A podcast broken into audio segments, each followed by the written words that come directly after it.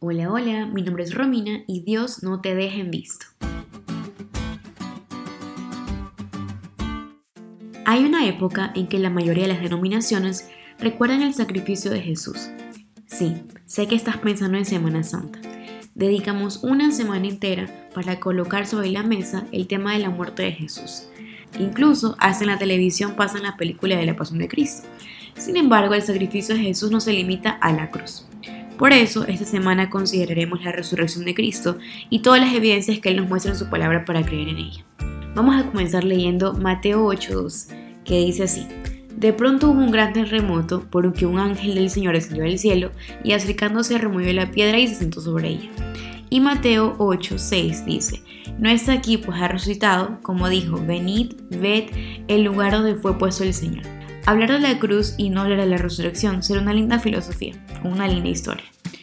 Pero la resurrección de Cristo es que tenemos esperanza de salvación. Los discípulos se encontraban tristes, desmotivados porque el Maestro había muerto. Y aunque Jesús ya les había contado lo que iba a pasar, ellos se hicieron de oídos sordos y lo olvidaron.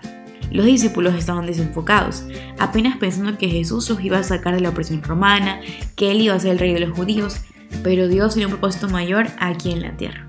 Aunque la humanidad de Cristo murió, su divinidad no falleció. En su divinidad, Cristo poseía el poder de romper las ataduras de la muerte. La tumba vacía fue la victoria final de Cristo sobre el pecado y es la esperanza segura de que un día resucitaremos así como Jesús para ir con Él al cielo. Al principio del podcast mencioné que a Dios no nos dejen visto. Tiene que ver eso con el tema de hoy. Podemos resumirlo en tres puntos. Primero, Jesús había resucitado y las mujeres que estaban en el sepulcro fueron las primeras en recibir la noticia de esperanza. Segundo, Dios nos da la oportunidad de vivir con esperanza. Y tercero, como Jesús es David, y tercero, como Jesús había hecho a sus discípulos que iba a resucitar, Él lo cumplió. La resurrección de Jesús tiene mucho que ver con algunos rituales que como iglesia realizamos, el bautismo y la Santa Cena. En la Santa Cena, más allá de tomar jugo de uva y pan sin levadura, recordamos el sacrificio, aceptando el perdón y comprometiéndonos a una vida de rechazo del pecado. En el bautismo afirmamos que la cruz va adelante y el mundo atrás.